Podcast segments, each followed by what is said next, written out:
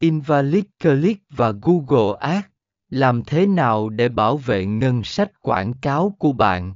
Phần 31B Sử dụng thống kê để theo dõi Invalid Click Sử dụng thống kê là một phần quan trọng trong việc theo dõi và phát hiện Invalid Click. Dưới đây là cách sử dụng thống kê để theo dõi Invalid Click. Đặt các mục tiêu và kíp. Key Performance Indicator xác định các mục tiêu và kiếp cụ thể cho chiến dịch quảng cáo, chẳng hạn như tỷ lệ chuyển đổi hoặc chi phí cho mỗi thỏa thuận. Sử dụng các chỉ số này để đo lường hiệu suất,